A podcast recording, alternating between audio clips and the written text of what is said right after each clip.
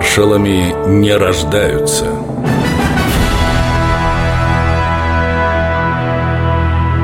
Александр Новиков.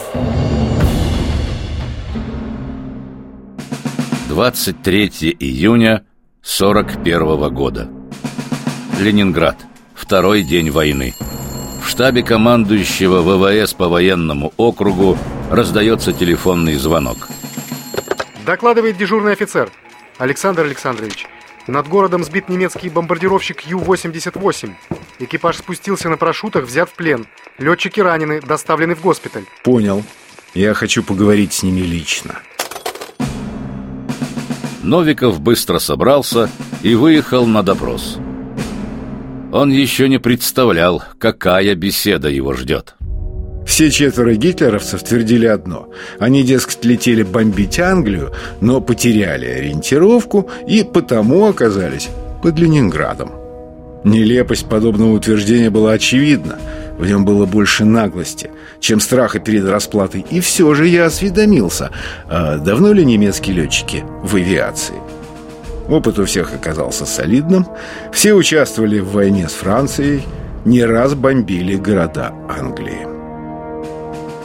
Александр Новиков задал несколько вопросов командиру фашистского экипажа, но разговора по душам не получилось. Я посмотрел ему прямо в глаза. Хотя бы мускул дрогнул на его молодом лице. Только ледяное высокомерие. А его взгляд сказал мне больше, чем все, что я до сих пор читал и знал о гитлеровцах. Передо мной был враг. Не только отлично вооруженный и упоенный легкими победами на полях и в небе Западной Европы, но враг жестокий и беспощадный, физически и духовно подготовленный к большой войне. Он цинично дал понять, что прекрасно разбирается в происходящем.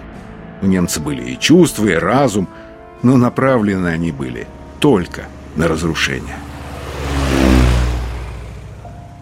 Александр Новиков родился и вырос в бедной крестьянской семье. Окончил школу, затем учительскую семинарию.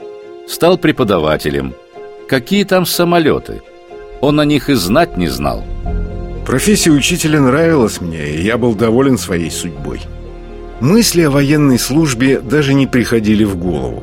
Хотя, казалось бы, пример отца в какой-то мере должен был пробудить во мне, если не интерес, то любопытство к армии. Мой батя дослужился до унтер-офицера и участвовал в русско-японской и Первой мировой войнах. Но, как и большинство людей его сословия, он не любил рассказывать о прошлом. Пришлось мне все познавать самому. В 1919 я получил мобилизационную повестку. Александр Новиков